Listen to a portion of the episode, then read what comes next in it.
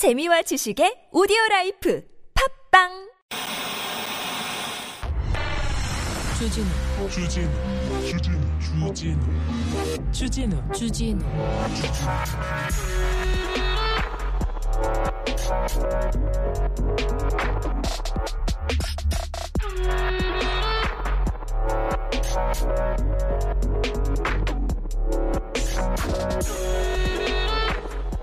한덕수 국무총리 후보자에 대한 임명 동의안 새 정부의 1호 안건이었다고 아, 스- 대통령이 사인하는 모습 많이 보셨죠? TV에서 언론 대서특필합니다. 그리고는 뭐라고 기사를 쓰냐면 뚝심 있는 윤 일하는 대통령 윤 결심하면 간다 이렇게 네.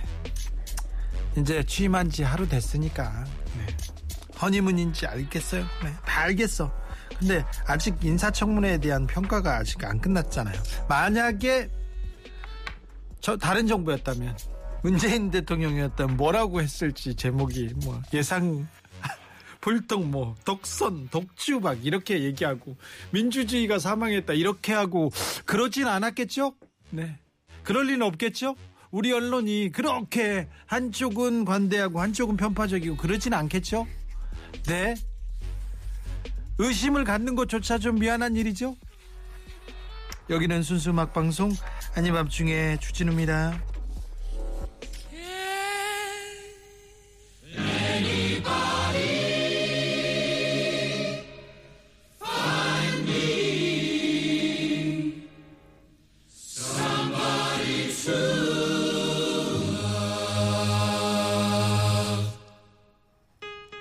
너무 사랑하고 한쪽은 너무 미워하고 그러진 않겠죠?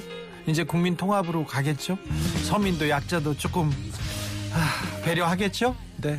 자유 자유 외치는 게 경쟁 사회에서 돈 있는 사람, 힘 있는 사람, 권력 있는 사람들한테 이렇게 막 어? 밀어주려고 규제 철폐한다고 그렇게 막 밀어주려고 그런 거 아니겠죠? 네. 친일 적인 사람들을 많이 등용하는 것이 일본하고 좀 개선을 해보려고 다른 노력을 하려고 하는 거지 아, 일본식으로 이렇게 아니겠죠? 네 의심하는 것이 문제겠죠? 퀸입니다. Somebody to love. Every day of my life I work till I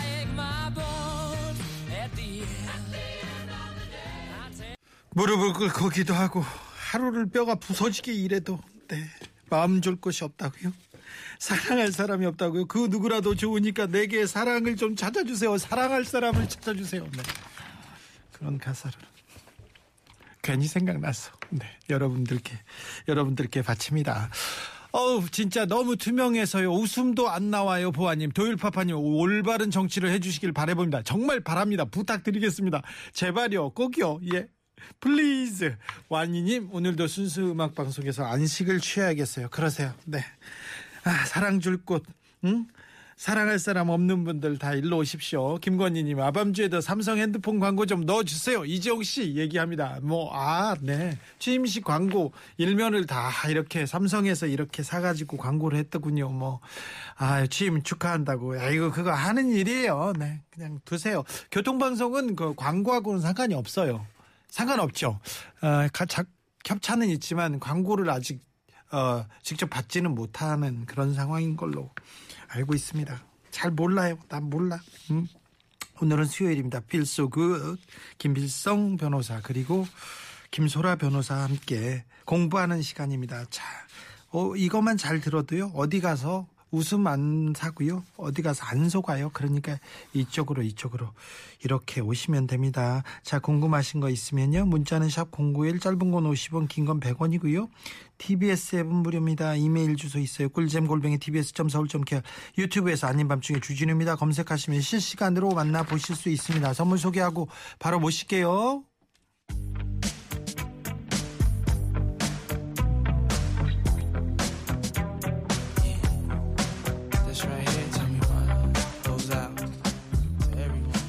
아밤주에서 드리는 선물입니다.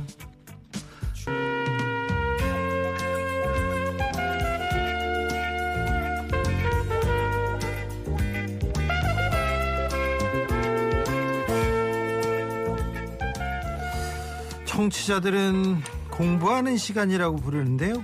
법 공부 그런 거 아닙니다. 사는 이야기입니다. 사는 이야기 하면요.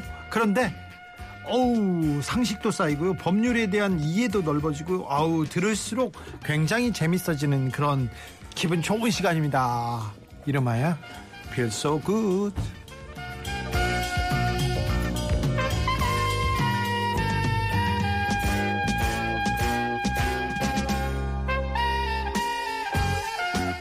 물리하는 변호사 김필성, 네, 안녕하십니까. 김필성입니다. 발레하는 변호사 김소라 안녕하세요. 두 분 잘 오셨습니다. 아, 2729님께서 오늘 필변 신앙송 안 하면 퇴근 못 하십니다. 오늘 필변 아, 낭독회 기다리고 있답니다. 어떻게 하실래요? 네, 저기 몇 주째 얘기가 나오고 있어서 네. 오늘은 하나 읽고 그냥 예, 하나 읽으려고 합니다. 아우 네. 잘 생각하셨어요. 네, 부담을 갖고 가느니 빨리 네, 하는 게 네, 네, 낫습니다. 빨리 하는 게 나을 것 자, 같아요. 네. 저 PD님, 네. 잔잔한 음악으로 하나, 네, 네. 자 분위기 잡고 아, 그, 그, 그냥 그냥 읽으면 되는 건가요? 네 그냥 하시면 돼요. 네, 네. 좀 슬프고 사랑 관련된 그런 거면 좋겠다. 그, 읽, 읽을까요? 배경음악이 그래요. 네, 그냥 그러면 읽, 읽겠습니다 지금. 네. 네. 나의 투쟁 보고서. 영웅도 되기 싫다. 애국자도 되기 싫다. 우유부단한 겁쟁이 또한 되고 싶지 않다. 입만 살아있는 허풍쟁이도 되기 싫다. 갈팡질팡 미루기만 하는 그런 자도 되기 싫다. 스스로 부끄러움을 느끼는 이도 되고 싶지 않다. 혀가 잘린 채 말을 해야 했던 시절이 있었다. 구속된 인권을 지닌 채 살아도 보았다. 우리는 거세된 나날을 지나와야 했다. 우리가 살아온 지옥은 우리가 결론 짓고 싶다. 물 위에 뜬 기름 같은 정치인은 되기 싫다. 상상 속에서 사는 시인도 되기 싫다. 불의를 지지하는 인간은 더욱 되고 싶지 않다. 삶이 단 1분밖에 남지 않았다고 한다면 그 마지막 1분을 깨끗한 영혼으로 보내고 싶다. 어, 김필성. 아, 네. 어, 네. 김필성 변호사의 의무 방어전. 아, 훌륭했어요. 아 예 감사합니다. 아, 잘 읽네. 감정이 아, 뚝뚝 묻어납니다.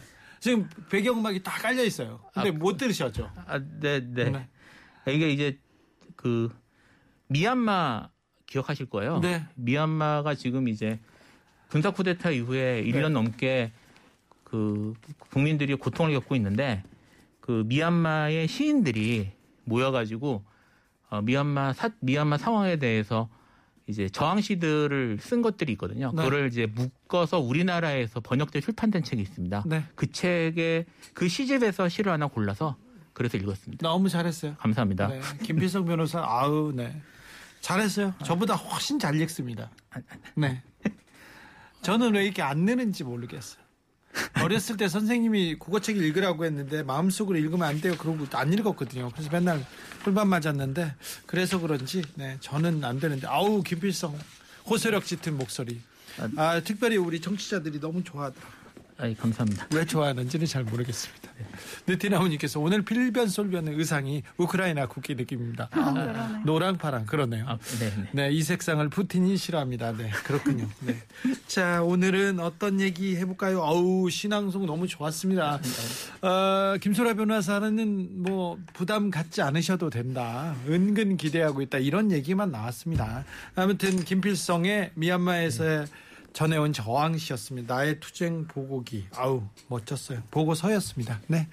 음, 자, 어떤 얘기로 가볼까요? 김필성 변호사님. 네, 오늘은 동물보호법에 관한 얘기를 좀 해보려고 해요. 네, 중요하죠. 네, 최근에 이제 지난 대선 때 동물권에 대한 언급들도 좀 있었고요. 예. 그리고 최근에 이제 반려동물을 키우신 분들이 많이 생기면서 관련된 이슈들도 많이 이제 벌어지고 있는데 네. 최근에 이제 있었던 사건 하나를 소개하는 걸로 얘기를 시작해 보려고 합니다. 네. 어, 울산의 한 아파트에서 벌어진 일인데 네. 20대 여성이 반려견을 11층 아파트에서 집어던져서 죽이는 사건이 발생을 했습니다. 밖으로 던졌어요? 네, 밖으로 던진 거예요.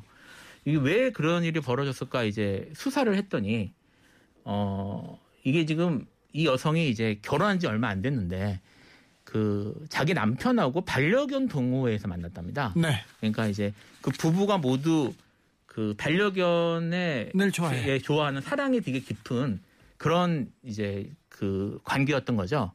그런데 이제 둘이 결혼을 해서 그 아이가 생겼는데 아 이제 임신을 했는데 조산을 한 거예요. 예. 그래서 어, 결국 이제 아이 우울증. 네 이제 그 문제가 생겨 문제가 생겼는데 남편이 우- 우리가 키우고 있는 반려견 때문에 조산한 것 같다. 아내가 아, 제 아내가, 예, 아내가 이제 그렇게 얘기를 했죠. 아내가 그, 아, 아내가, 아, 아내가 저기 조산 이유가 반려견 때문이라고인 것 같다. 그러니까 우리 이 개를 내보내자, 파양하자 이렇게 얘기를 했는데 남편도 반려견을 되게 사랑하는 사람이라고 말씀을 드렸잖아요. 네. 아, 그럴 거면 이혼하겠다. 차라리 이혼하자라는 얘기를 한 거예요. 예. 그러니까 강아지와 반려견과 저기 나- 부인 중에서 반려견을 선택하자라는 말을 한 거죠. 그러니까 또 부인 입장에서는 가뜩이나 조산 때문에 이제 스트레스도 받는데 둘이 결국 이것 때문에 싸웠어. 갈, 예, 싸우기 갈등이 이뤄진 거예요. 그러다 결국 지난해 작년 3월에 남편이 나간 사이에 이 문제의 반려견을 집- 집어던져서 죽인 거죠. 어이구. 그래서 이제 이게 이제 동물 보호법에 의해서 처벌되는 범죄입니다. 그렇죠. 예, 처벌되는 범죄여서 이제 수사가 됐고 결국 기소가 됐어요. 기소가 돼서 어떻게 됐습니까? 그래서 그 벌금 300만 원이 나왔습니다. 어, 벌금 이제 이게 어, 물론 이제 반성하고 있고 뭐 하긴 하, 하지만 뭐 이제 사실 뭐 집어던져 죽인 것 자체가 사실 학대로 사망에 이르게 된 행위이기도 하고요. 그리고 뭐, 뭐, 그- 뭐 그런 이유 때문에 생각보다는 조금 무겁게 나오긴 했는데 어쨌든 어, 뭐 이렇게 해서 저기 반려견 동호회에서 만났다가 반려견을 집어던져 죽인 사건이 있었습니다. 그래서 최근에 판결, 판결이 나왔어요. 근데 생각보다 무겁게 나왔다고 생각하 그러니까 생각 더 가볍게 처벌되어야 한다고 생각하시는 거예요? 아니 사실- 지금까지 예에서 뭐 동물 유기견 아니 유기견이 아니죠. 저- 자기 그 반려견 반려묘를 이렇게 숨지게 했던 경우 처벌 안 받는 경우가 많았는데 300만 원 지금 벌금이 나왔다는 거 아닙니까? 그러니까 벌금 기준에서 조금 많이 나온 거긴 하거든요. 이게 근데 이게- 원래 네. 이게 동물보호법에서는 3년 이하의 징역 또는 3천만 원 이하의 벌금인데 그러니까요. 그러니까 3천만 원이 맥스면 저는 3천만 원 내야 된다. 이거 살인이잖아. 개 살인. 징역 보내야 된다고 생각하는 징역이요? 네. 근데 이제 지- 저 뭐- 저도 징역. 징역형. 뭐 어쨌든 또 사실 이제 이제 법이 저 만들어진 지 얼마 안 돼서 예. 아직까지는 중하게 처벌되지는 않는 분이긴 했거든요. 네. 그래서 뭐 이제 그리고 아까 말씀드렸던 그런 저런 이유 때문에 정상 예, 참작의 정신- 예, 이유. 정상 참작의 이유도 좀 있었던 것 같고 그래서 뭐 다른 범죄나 이런 것들에 비해서는 추- 최근에 이제 경향이 점점 무거워지는 경향도 있고 사실 실형 나온 케이스도 있어요 있기는. 그래요? 네, 최근에 그런 케이스도 있긴 있는데 1912님 저도 징역 한 표. 징역 세표 나왔습니다 벌써. 뭐 이제 이런 식으로 말씀하신 것처럼 국민 감정이나 뭐 이런 것들이 법 감정이나 아니면 그 평가들이 중한 범죄로 평가되게 되면 아마 처벌이 무거워지긴 하겠죠. 사실 가볍게 처벌되는 범죄는 아닙니다. 경찰이 수사도 쉽지 않을 거예요. 근데 개 강아지를 바깥에다 버렸는데 개가 점프했어요. 이렇게 얘기하면 또 뭐 그렇 사실 그거는 확인하기는 어렵긴 하겠네요. 근데 뭐 근데 걔가 이런 점프하기 경우는 아 남편이 없- 집에 없었구나. 예, 집에 없었으니까 그렇게 둘러댈 수도 있긴 있겠지만 개 강아지가 베란다를 쪼로 뛰어나가서 뛰어넘는 일이 베란다 강아지도 구조에 따라서 똑똑한데 예, 네. 나가면 나가서 뛰어내리면 죽는다는 건 당연히 알고 있어요. 이것도 명백한 살견죄로 처벌해야 됩니다. 네, 뭐, 다, 뭐, 엄- 엄벌을, 원- 엄벌을 말씀하시는군요. 네. 정각행님과 김인설님은 무기징역 나왔습니다. 아니라니까 징역 3년이라고요? 3년 이하의 3년 이하. 예, 3천만 원. 예, 이하. 예. 곽현정님 종로에서 뺨 맞고 한강에서 화풀이 둘 다 이해 안 가요 그러는데 아무튼 이거는 나빠요. 나빠. 화나고 뭐 슬프고 그러다고 해서 다른 데 가서 막 화내는 거 있지 않습니까? 그거 굉장히 뭐 인격적으로 미성숙한 사람들이 하는 건데 아무튼 뭐 정신이 불안하고 그렇다고 해서 생명을 이렇게 그렇긴 하죠. 근데 네. 남편도 사실은 뭐 이거를 이- 저기, 물론 뭐, 그, 그 반려견을 내보내는 반려견 파양한다고 이제 이제 반려하신, 반려견 키우시는 분들 말씀하신 입양 파양 이런 용어를 쓰시는데 파양하자라고 말할 수 있는 상황일 수도 있을 것 같은데 우울증 때문에 그럴 수 있으니까 그 상황에서 이혼하자는 식으로 얘기한 근데 것도 봐, 한 번에 그렇게 말하진 않았겠죠. 갈등이 복합적으로 이어지다가 뭐 그- 그렇게 얘기한 거 아닐까요? 죄송합니다. 자꾸 그러네. 결혼한 김필성보다 김소라 변호사가 훨씬 이거 뭐지 배우자에 대한 이해가 좀 있네. 그렇겠지. 쌓였겠지. 뭐, 그- 네. 그래도 또, 또 그런 얘기가 나올 수도 있죠. 뭐 그래서 어쨌든 그래서 이분은 300만 원 받으셨습니다. 1심에서. 그렇습니까? 근데 네. 이분하고 비슷하게 부부싸움 하다가 16층에서 똑같이 강아지를 던진 여자분이 그분도 여자분 또 던졌어요? 왜 이렇게 강아지를 던져? 이거 뭐 축구공이나 야구공도 아니고. 그러니까 이거는 수원 쪽에서 있었던 일이었는데 그분도 똑같이 벌금 300만 원 받으셨대요. 벌금 300만 네. 원이요? 일단 아, 네. 그럼 강아지 10몇 층에서 떨어지면 죽었을 거 아니에요. 음. 죽었죠. 둘 다 다 죽은 케이스이긴 합니다. 강아지가 서거하셨습니다. 운명하셨습니다. 살견죄로 처벌해야 됩니다. 이건 징역형이 마땅한 것 같은데 아직은 벌금 300만 원인데 아, 좀 사회적 합의가 조금 필요한 것 같아요. 그죠? 네. 양형위원회에서도 이 부분 좀 조정해야 될 것 같아요. 그죠? 네. 그러게요. 노래 듣고 가겠습니다. 찰리 푸스 One Call Away. I'm only one call away. I'll be there to save the. 반려견을 집 밖으로 던져서 죽인다. 이거 징역형이 맞는 것 같습니다. 앞으로는 어떻게 생각하는지 모르는데 사회적으로 좀 합의를 해서 이거는 좀 형량을 높여야 될 것 같습니다. 300만 원 욱했다. 300만 원 물고 말지 이런 사람이 나올 수도 있거든요. 징역형 처벌하는 경우는 없습니까? 음, 있었는데 그렇게 많지 않고 이 동물보호법이 시행된 다음에 동물보호법 위반 혐의로 처벌받은 사례들 중에 절반 이상이 다 벌금형으로 처벌받았고요. 지금 기사로 나서 좀 사회적으로 알려진 사건 중에 실형이 나온 케이스는 딱 두 건밖에 없었는데 어떤 건입니까? 어, 그 최근에 있었던 사건, 비교적 최근에 있었던 사건은 국- 청와대 국민청원까지 올라갔던 사건인데 엄마 진돗개랑 아기 진돗개를 같이 입양을 해서 내가 잘 키우겠다고 입양을 해갔는데 어, 입양해간 지두 시간 만에 도사를 아 그렇죠, 그렇죠. 아 기억난다. 네, 업자한테 맡겨 가지고 팔았어? 아니 자- 아니요 파는 게 아니라 맡겼어. 잡아먹겠다고 네. 도축을 해 달라고 맡긴 거예요. 아이고 저런. 근데 그 키우겠다고 해서 입양을 했다 맞아요, 맞아. 잘 키우겠다고 말했을 때 이미 그 하루 전날 친구랑 같이 잡아먹자고. 이, 예, 도살 계획을 다 세워놓고 그, 그 분양해 주시는 분을 속여서. 데리고, 어, 데리고 간 지 두 시간 만에 그렇게 해버린 사건이었는데 그 사건에서 징역 6개월의 실형이 선고가 됐어요. 항소심에서. 근데 그분은 이제 필변님이 설명해 주시겠지만 이거는 동물보호법 위반뿐만 아니라 사기. 네, 그잘 키우겠다고 속여서 데리고 간 사기 혐의가 있어가지고 그것 때문에 아마 징역 6개월 실형이 징역 나온 6개월 것 같아요. 됐군요. 네, 이것도 이제 말씀하 말씀드린 것처럼 뭐 이런 식으로 잡아먹고 하는 것들이 이제 문제가 돼 동물 동물보호법 문제는 당연히 되고요. 그리고 별개로 이거를 어 어쨌든 넘겨받은 거잖아요. 이제 어, 뭐 동물보호법이 존재함에도 불구하고 기본적으로 어 우리 법 체계는 동물을 일종의 재화로 보거든요. 예. 물건으로 보기 때문에 물건을 어쨌든 넘겨받아서 소유권을 넘겨받았는데 넘겨받은 이유가 사실은 그 키우겠다고 거짓말을 해서 넘겨받은 것이라 거짓 이제 사기죄는 기본적으로 사실이 거짓말을 해서 거짓말에 속은 사람이 속았기 때문에 재화를 넘겨받는 그러니까 물건을 넘겨받는 경우에 발생을 하는 거예요. 그래서 인정이 되는 건데 이게 딱 그 구조에 맞기 때문에 어, 사기죄로도 같이 이제 인정이 된 거죠. 그래서 뭐 아시겠지만 사기죄가 가벼운 범죄는 아니거든요.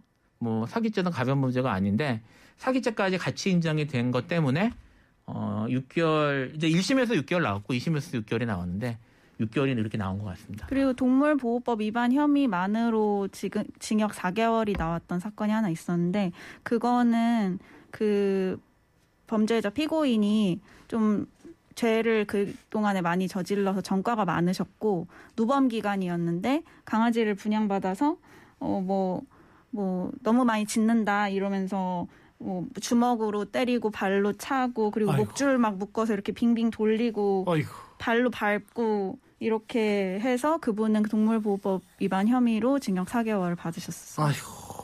누군가한테 똑같이 당하면 어떻게 생각할까 이런 생각도 합니다. 아이고 참. 아 그리고 그분은 심지어 수사기관에서 이 동물보호법 위반 혐의로 출석해라 수사받아야 되니까 안 갔죠. 네, 안 가고 그래서- 그런 것들도 다 실형 선고에 고려가 됐다고 합니다.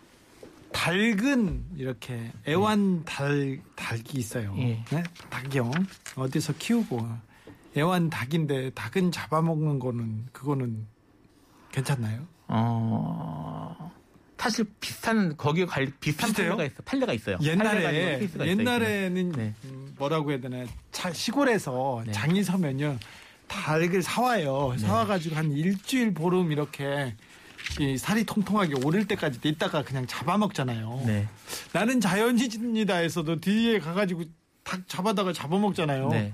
닭 잡아먹는 거는 괜찮습니까? 어, 그 정, 정확히 말하면 식용 목적으로 키운 닭이면 네. 어, 문제가 안 됩니다. 아 그래요? 예, 뭐 저- 근데 식용 목적이 아니고 반려 목적으로 키웠을 경우에는 네. 닭만이 아니라 어, 동물보호법에서 보호하는 동물은요 네.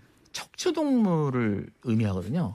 척추를 갖고 있는 동물은 다 이제 보호를 받아요. 아이고 네 알겠습니다. 그러니까 다? 닭도 당연히 됐고요. 다 받아요? 예, 닭도 되고요. 포유류, 조류, 파충류, 양서류, 어류까지만 그러니까 이제 그게 아니에요. 거기 조류, 조류. 조류. 예, 그게 그게 이제 척추 동물의 주요 분기군들이야. 이어서 네. 다뭐 척색 동물은 뭐 척삭 동물과 척추 동물을 구분해서 예, 척삭 동물은 안 들어갑니다. 근데 어쨌든 척추 동물을 기- 그 말씀대로 하셨던 게 척추 동물의 주요 분기군들이라 네. 다 포함이 되고 사실은 이런 일이 있었어요. 이게 어, 집 저기 2020년 11월에 있었던 일인데 오늘 나온 따끈따끈한 기사예요. 네, 그 오늘 아까 나온 따끈따끈한 게 있는데 사건 자체는 그때 있었습니다. 그 경남 어류 양식업 협회에서 이제 여, 여- 그 서울 올라와서 민주당 당사 앞에서 정부가 일본산 화로를 수입해 국내 어린들이 큰 경제적 타격을 입었다는 이유로 어 저기 시위를 했는데 시위하면서 퍼포먼스를 한 거예요. 무슨 네. 퍼포먼스를 했냐면 참돔하고 방어 뭐 예. 이런 화로를 바닥에 내동쟁이 쳐서 죽이는 퍼포먼스를 했습니다. 아이고 이놈들아 그것도 안 되는데 아이고 생명인데 이렇게 제- 했군요. 예, 제가 근데 어류도 포함이 돼요. 어류도 어류도 척추동물이고 기본적으로 척추동물은 다 포함된다고 보시면 되거든요. 어류도 네. 포함이 됩니다. 그래가지고 동물보호법으로 기소가 된 거예요. 네 위반으로. 그랬어요? 네. 그래서 어떻게 됐어요? 그래서 아니 아니 기소 안 됐죠. 아, 자, 자, 자, 기소가 안 되고 자, 성- 검찰에 송치를 했는데 네. 성취가 됐는데 이 결국은 불기소 결정이 됐습니다. 그래요? 불기소 결정이 됐습니다. 불기소 결정이 됐는데 말씀드린 것처럼 어류도 기본적으로는 동물보호법상 보호되는 그렇죠. 동물에 보호해야죠. 포함이 되는데 지금 화로는 먹으려고 준비한 거잖아요. 아 그래서 식용이었다. 예, 식용이어서 포함시키지 않았던 거예요. 아, 네, 동물보호법 때문에 여러 가지 지금 판례가 생기고 있습니다. 시행착오도 있고요. 근데 가- 그 음, 고소하신 쪽에서는 불기소 처분 인정할 수 없다고 항고하실 거라고 하셨대요. 네, 네. 알겠습니다. 그래서 좀 봐야 될 거는 같고요. 네. 그냥 근데- 잡아서 먹으면 회 떠서 먹으면 상관없는데 그걸 다른 용도로 이렇게 생명을 생명을 이렇게 아, 이렇게 했으니까 네. 네, 알겠습니다. 같이 갑시다님 그런 사람들 있지 않습니까? 귀신의 집에 금고형으로 가둬야 됩니다. 귀신의 집에서 귀신으로 며칠씩 이렇게 며칠이 아니죠. 몇 달씩 이렇게 몇 년씩 하기 그것도 방법이네요. 익명 익명으로 한 분이 이렇게 얘기하시는데 조류 있잖아요. 새 네. 야생 조류를 이렇게 비닐하우스에 가둬놓고 촬영하는 것 이거 동물보호법 적용되나요? 물어봅니다. 될 수도 있습니다. 될 것 같은데요? 네, 그 이제 야생 조류면 그죠? 네, 그 저기 동물보호법의 8조에 이제 그런 내용들이 좀 자세하게 규정이 돼 있어요. 있는데 8조에서 8조 동물학대 등의 금지라는 게 있는데 8조 1항은 학대로 죽이는 행위를 금지하는 게 있고요. 그 다음에 2호 2, 2항부터는 이제 하, 하지 않아야 되는 학대 행위들이 있는데 지금 그런 것들이 학대에 해당된다면 학, 그러니까 동물을 괴롭게 하는 것에 해당이 된다면 그러면 이제 문제가 될 수 있죠.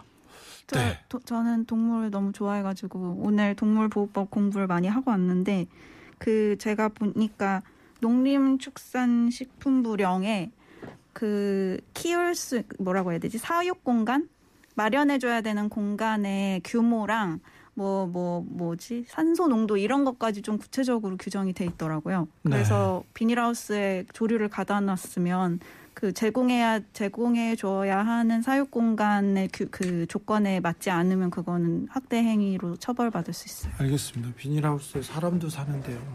아무튼 학대가 되는 것 같습니다. 그리고요. 아, 이건 이건 청취자분들이 물어보는 건데 네. 소 가죽을 이렇게 벗기고 그건 동물 학 아, 그건 진짜 동물 학대죠. 그렇죠. 그거는 이제 그거는 진짜 징역형에 나올 수 있는 징역형이죠. 나올 수도 있는 죽을 거. 수밖에 없잖아요. 가죽이 없으면. 근데 이제 그 소가 제 식용 목적이었는지 여부를 따져보긴 해야 될 것 같네요. 근데 이게 이건 있어요. 식용 목적이라고 하더라도 아니 애- 애완용으로 소를 키우지는 아, 않잖아요. 그러니까 근데 식용 목적이라고 하더라도 도사를 하는 과정에서 그렇죠. 이- 인도적으로 해야 된다는 규정이 있어요. 맞아요. 불필요한 맞아요. 예, 고통을 주면 안 되는 규정이 도축- 있어요. 도축장 도살도- 도축장이 있잖아요. 네. 허가를 받아야 예, 되잖아요. 허가도 받아야 되고 그래서 지금 말씀한 이거 조건이 이제 또 이제 다른 동물보호법 이외에 다른 규정에도 있거든요. 네. 검역에 관계된 이런 내용들도 있기 때문에 도살광 도유 그래서 그런 불필요하게 고통스럽게 죽이는 것은 또 문제가 됩니다. 아 문제죠. 지금 그건 진짜 예. 있어서는 안 되죠. 예. 그럼, 그럼 잡아가야 되겠는데 그럼. 뭐 잡아봤으면 좋겠어요. 네, 소를 그렇게 어우 그럼 잡아가야죠. 최근에 또 그 동물을 잔인하게 죽이는 거를 영상으로 촬영하고 사진으로 찍고 해가지고 N번방 사건처럼 그 메신저로 공유하고 이랬던 사건이 있었는데 그것도 그냥 집행유예 정도로 처벌받았더라고요. 그래서 그 그 소 가죽 벗기는 것도 아마 손방망이 처벌되지 않을까. 그래서 제가 아까 말씀드렸던 것처럼 법은 만들어져 있는데 아직은 처벌 수위가 그렇게 높지는 않습니다. 그게 아무래도 동물에 대해서 좀 이제 그 가볍게 생각하는 것이 아직 남아 있어서 그런 것 같은데 네. 어쨌든 법칙이나 이런 건 만들어져 있기 때문에 점점 이제 이런 것들이 또 국민적 공분을 사고 하면은 뭐좀더 중하게 처벌될 수 있지 않을까 싶은 생각이 들고요. 예. 지금 이제 엠번방처럼 그렇게 말씀 있다고 말씀을 하셨는데 사실 동물학대나 이런 것 워낙 자극적인 컨텐츠들이 유튜브나 이런 데서 이제 막 경쟁하다 보니까 그런 것들도 점점 이제 심해지고 있는 것 같아요. 아유 그거 처벌해야 됩니다. 예, 그래서 그런. 것들을 하기 위해서는 현재 있는 동물법을 좀 엄정하게 적용하는 게 필요하지 않을까 싶습니다. 딕 펑스입니다. 비바 청춘 노래 듣고 오겠습니다.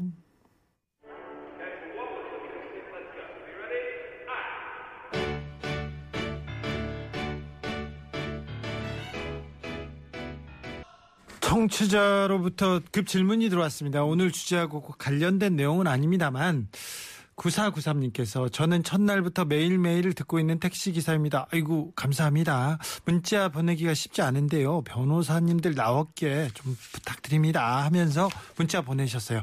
법정 공휴일이 2022년 1월 1월부터는 1월 1일부터는 의무적으로 인정일수 쉬게 되어 있는데 이게 노사합이 안 된다고 해서 하면 모시는 건지요? 답변 좀 부탁드려요. 노사 합의가 안 됐으면 법정 공휴일 못, 의무적으로 모십니까? 아닙니다. 반대로 하- 아셔야 돼요. 무슨 말이냐면 어, 노사 합의가 되지 않았으면 의무적으로 쉬게 해야 됩니다. 아 그렇습니까? 그러니까 그거를 예외로 어떻게 다른 방식으로 쉬게 한다거나 예외로 할 경우에는 근로자 되고. 합의해야 되는 거고요. 네. 그리고 어 그래서 기본적으로는 쉬셔야 됩니다. 근데 이제 강제로 일하게 하면은 거기에 대해서 어 휴일 근로 가산 수당을 포함한 추가 임금을 지급해야 되고요. 그게 맞죠. 네, 그게 맞습니다. 그러니까 뭐 저기 지금 합의했기 합의가 없었기 때문에 모신다고 얘기하는 건 잘못된 거라고 하시면 그렇죠. 법이라는 게 최소한의 최소한의 가이드라인은 그려놓은 거잖아요. 네. 주 52시간도 별도 협의가 없으면 별도 노사 합의가 없으면 주 52시간을 지켜야 되고 무조건 지키고 뭐 그 다음에 일이 되는 거지 않습니까? 네. 이것도 법정 공휴일이라는 게 법으로 공휴일을 정해놨기 때문에 노사 합의가 안 된다고 보시는 건 아니다. 네. 네. 9493님 답이 됐죠? 네. 자 말씀 이어가시죠. 네. 그 아까 이제 제가 척추동물 얘기를 했는데요. 네. 사실 어, 반려동물로 키우는 게 척추동물만인 건 아니잖아요. 네네. 뭐 이제 요새 타란툴라도 많이 키우시고 네. 그 다음에 파충류 뭐 네, 그다음 파충류는- 곤충 막 네, 곤충 그렇죠. 같은 것도 많이 키우시, 곤충도 많이 키우고요. 그 다음에 연체 동물을 키우시는 분도 있죠.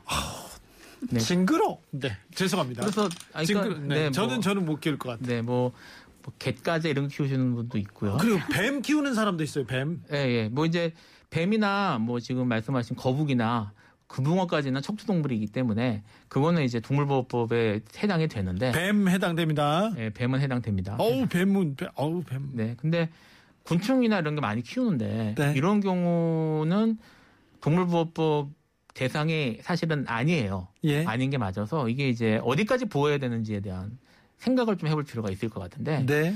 이제 이 기준이 고통을 느낄 수 있는 그러니까 좀 고등한 동물을 기준으로 법을 만든다 해서 지금 이렇게 만들어진 거거든요.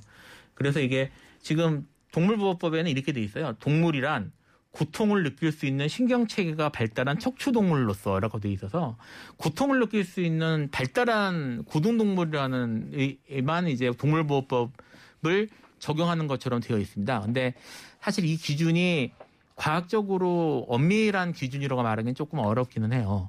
왜냐하면 어, 척추동물 중에서도 어, 사실 이제 그 지적 능력이나 이런 것들이 매우 매우 떨어지는 그런 동물들이 있는 반면에 어, 두 종류 같은 문어나 특히 문어 같은 경우에는 똑똑하기로 유명하거든요. 뭐 문어가 점도 치고 뭐 이런 얘기도 들어본 적이 있죠.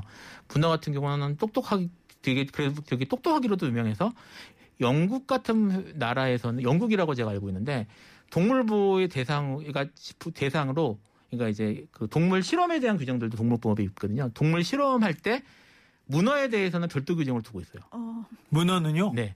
왜냐하면 이제 그 똑똑해서. 똑똑하고 고통을 느낄 수 있는 신경계를 가지고 있다는 이유 때문에 그래서 아직 우리가 그러니까 어떻게 보면 이 동물보호법이라는 것 자체가 인간이 갖고 있는 동물에 대한 어떤 좀 관점이나 편견 같은 것들이 반영이 돼 있는 거죠. 네. 근데 이제 말씀드린 것처럼 뭐 저기 파충류라고 보통 묶는 동물인 경우에도 뭐 특별한 게- 뭐 특수한 케이스 악어 이런 경우에는 지능이 매우 높거든요.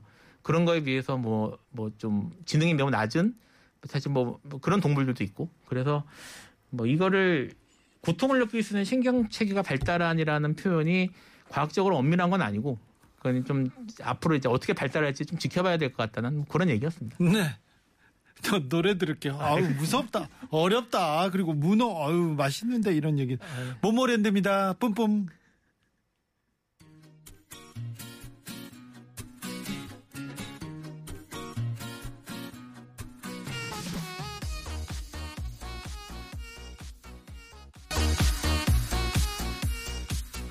동물 보호권, 동물 학대 이런 얘기 조금 하고 있습니다. 어, 이번에는 그 집 못 찾아가는 강아지들, 고양이들 이런 애들 있잖아요. 집 못 찾아가는 집 나온. 애들. 네. 집 나온 애들이 이제 길거리에서 떨고 있고 이러면 구조해 주시는 분들 계시잖아요. 네.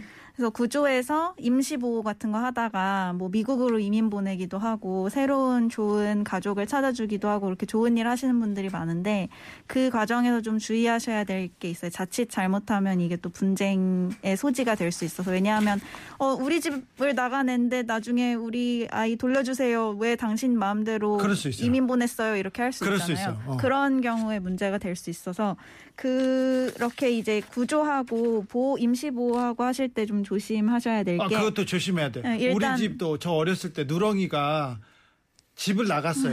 옆 동네에 있는 저기 점순이하고 이렇게 눈이 맞아가지고 아니 옆 동네인데 2km를 그렇게 가요. 그래서 다시 데려오면 또 나가고 또 나가고 그러더라고. 저희 강아지도 세 번 집 나갔었어요. 그래서요?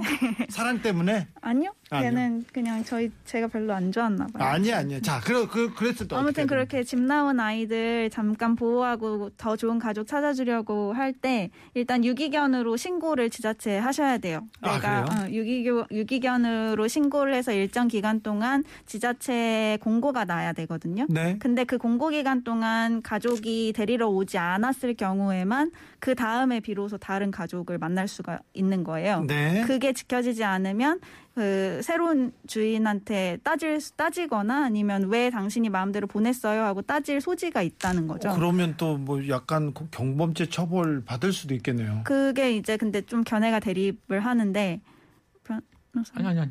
어, 견해 대립을 하는데 뭐 동물 아까 필변님 말씀하셨던 것처럼 동물도 기본적으로는 재산이라고 보기 때문에 동산이라고 보기 때문에 어 내가 모르고 입양했으니까 이제 내 가족이에요. 이렇게 새로운 주인이 얘기를 할 수 있다라고 주장하시는 분들도 계시고 아니다. 내가 잃어버린 거를 누가 데리고 간 거니까 점유이탈물 횡령이다. 뭐 이렇게 주장하시는 분들도 있고 그래서 그거는 앞으로 이 사, 사례가 어떻게 만약에 진짜 이게 법적인 분쟁까지 가서 어 문제가 되면 사례가 어떻게 축적이 될지를 좀 봐야 될 것 같아요. 그러니까 이제 기본적인 구, 구조는 이래요. 그러니까 유기견 유기 유기동물 같은 경우에는 유기동물 같은 경우에는 어 그 유기동물을 구호할 의무가 지자체 장에게 있습니다.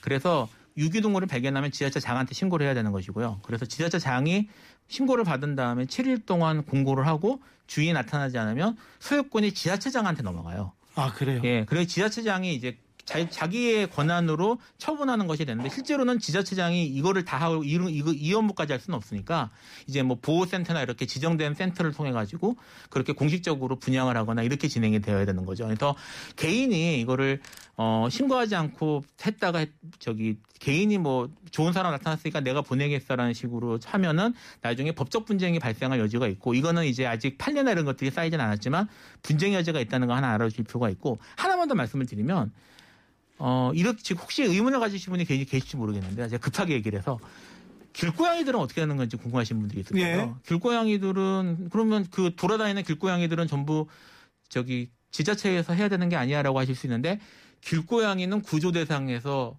시행령으로 제외돼 있습니다. 왜요? 왜냐하면 이제 도시 생태계에 적응했다고 보는 것 같아요. 음. 예, 그래서 길고양이 같은 경우에는 어, 돌아다니더라도 이제 지자체에서 별도로 구제하지 않고 다만 이제 길고양이가만 예외적이기 때문에 강아지 같은 경우에는 그렇게 돌아다니는 경우가 없잖아요. 들게 있잖아요. 아, 그건 들개고요. 이제 뭐 들, 그거는 이제 야생동물이니까. 그래서 어 저기 들고양이 거는 아니 저 그러니까 도시에서 돌아다니는 도시 생태계의 최상위 포식자라는 들고양이는 이제 예외라는 거, 그거는 이제 알아주실 필요가 있을 것 같아요. 네. 아 그리고 한 가지 더 그 구조 그러면 구조도 하지 말아야 되냐 그 밥도 주면 안 되냐 이렇게 오해하실 수도 있는데 구조 행위 자체는 괜찮아요. 네. 밥 주는 건 괜찮죠? 네. 밥 주면 또 뭐라고 하는 사람들도 있더라고요. 뭐 그거는 이제 분쟁의 여지도 분쟁의 여지가 있을 수는 있죠. 사실은 네. 고양이나 이런 게 근처에서 많이 돌아다니는 걸 싫어하는 사람도 있을 수 있어서 그런 것들은 이웃과의 관계에서 현명하게 하시는 게 맞을 것 같아요. 네. 다만 이제 어 간혹 그게 싫다고 길고양이들에게 독이나 이렇게 해로운 먹이들을 주기 주시는 분들이 있는데 그건 처벌할 수 있습니다. 네. 칩을 심지 않습니까? 지금 요즘은 반려견에게 칩을 심- 심어서 음, 네. 어디에 곧 찾을 수 있도록 그렇게 하는 방법도 있으니 고려하시면 됩니다. 네. 네. 동물 강아지 혹시 고양이 키우십니까? 아니 저는 안 키웁니다. 네. 저는 저는 이제 네 저는 안 키웁니다. 안 키워요? 네. 네. 알겠어요. 참 많은 일이 있는데 아무튼 반려견들 동물 학대 이거 학대 생명을 경시하는 이런 일은 절대 안 됩니다. 처벌받습니다. 감옥 갈 수도 있습니다. 지금 벌금으로 시작됐지만 계속해서 형량이 높아지고 벌금도 높아지고 있다는 거 화난다고 내 동물인데 내 건데 왜 못해? 아니죠. 생명이지 않습니까? 그죠? 그렇죠. 그리고 그렇게 막 폭력을 행사하고 이런 것만 학대가 아니라 산책을 안 시키고 발톱을 잘 안 깎아주고 잘 안 씻겨주고 먹지 못할 걸 주고 이러는 것도 다 그 법에서 정해진 학대 행위라 처벌 대상이에요. 변호사님 질문 있어요. 동물을 한, 한 마리, 두 마리가 아니라 계속 이렇게 욕심으로 이렇게 막 아홉 마리, 열 마리 이렇게, 열 몇 마리 이렇게 계속 입양하는 사람이 있는데 이거 동물학대 아닙니까? 그게 아까 제가 말씀드린 것처럼 법에 어, 적정하게 안정적으로 성장하고 어, 살 수 있는 환경을 마련해 주는 것도 의무거든요. 보호자의. 만약에 관리를 잘 할 수 있다면 관리할 수 있는 여력이 있으면 괜찮은데 네, 그렇죠. 그걸 넘어갔을 경우는 그걸 넘어가면 그런 환경을 제대로 조성해 주지 않았기 때문에 그것 자체가 학대 행위가 될 수 있고 또 그렇게 되면 막 자기들끼리 싸워서 다칠 수도 있고 다른 강아지들이 보는 앞에서 또 죽을 수도 있잖아요. 그것도 다 동물 학대 행위로 규정이 되어 있어요 법에. 네. 처벌. 그래서 감당하실 수 있는 상 그리고 감당할 수 있을 만큼 사실 입양하시는 게 맞고요. 입양했으면 책임을 지는 게 맞습니다. 알겠습니다. 그러면 네, 책임질 수 없으면 네, 입양하지 말아야죠. 아무튼 동물학대 안 됩니다. 감옥 갈 수 있습니다. 네, 여기까지 하겠습니다. 필소굿 김수성 변호사, 김소라 변호사 오늘도 감사했습니다. 감사합니다. 감사합니다.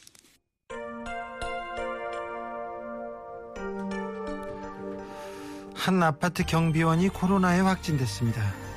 경비원 두 명의 관리사무소 직원까지 이렇게 되니까 함께 근무하는 사람들 하루 이틀 길게는 며칠씩 자가격리 들어갔겠죠? 그런데 아파트 입주자들이 회의를 합니다. 그리고는 주민들끼리 조를 짜서 대신 순찰을 하고 그 경비원의 빈자리를 채워줍니다. 따뜻한 세상, 서로 돕는 세상, 배려하는 세상, 마음을 다독이는 세상 멀리 있지 않습니다. 늘 느끼지만 바로 가까이에 바로 여러분이 그런 따뜻한 사람, 따뜻한 세상을 만드는 그런 좋은 분입니다.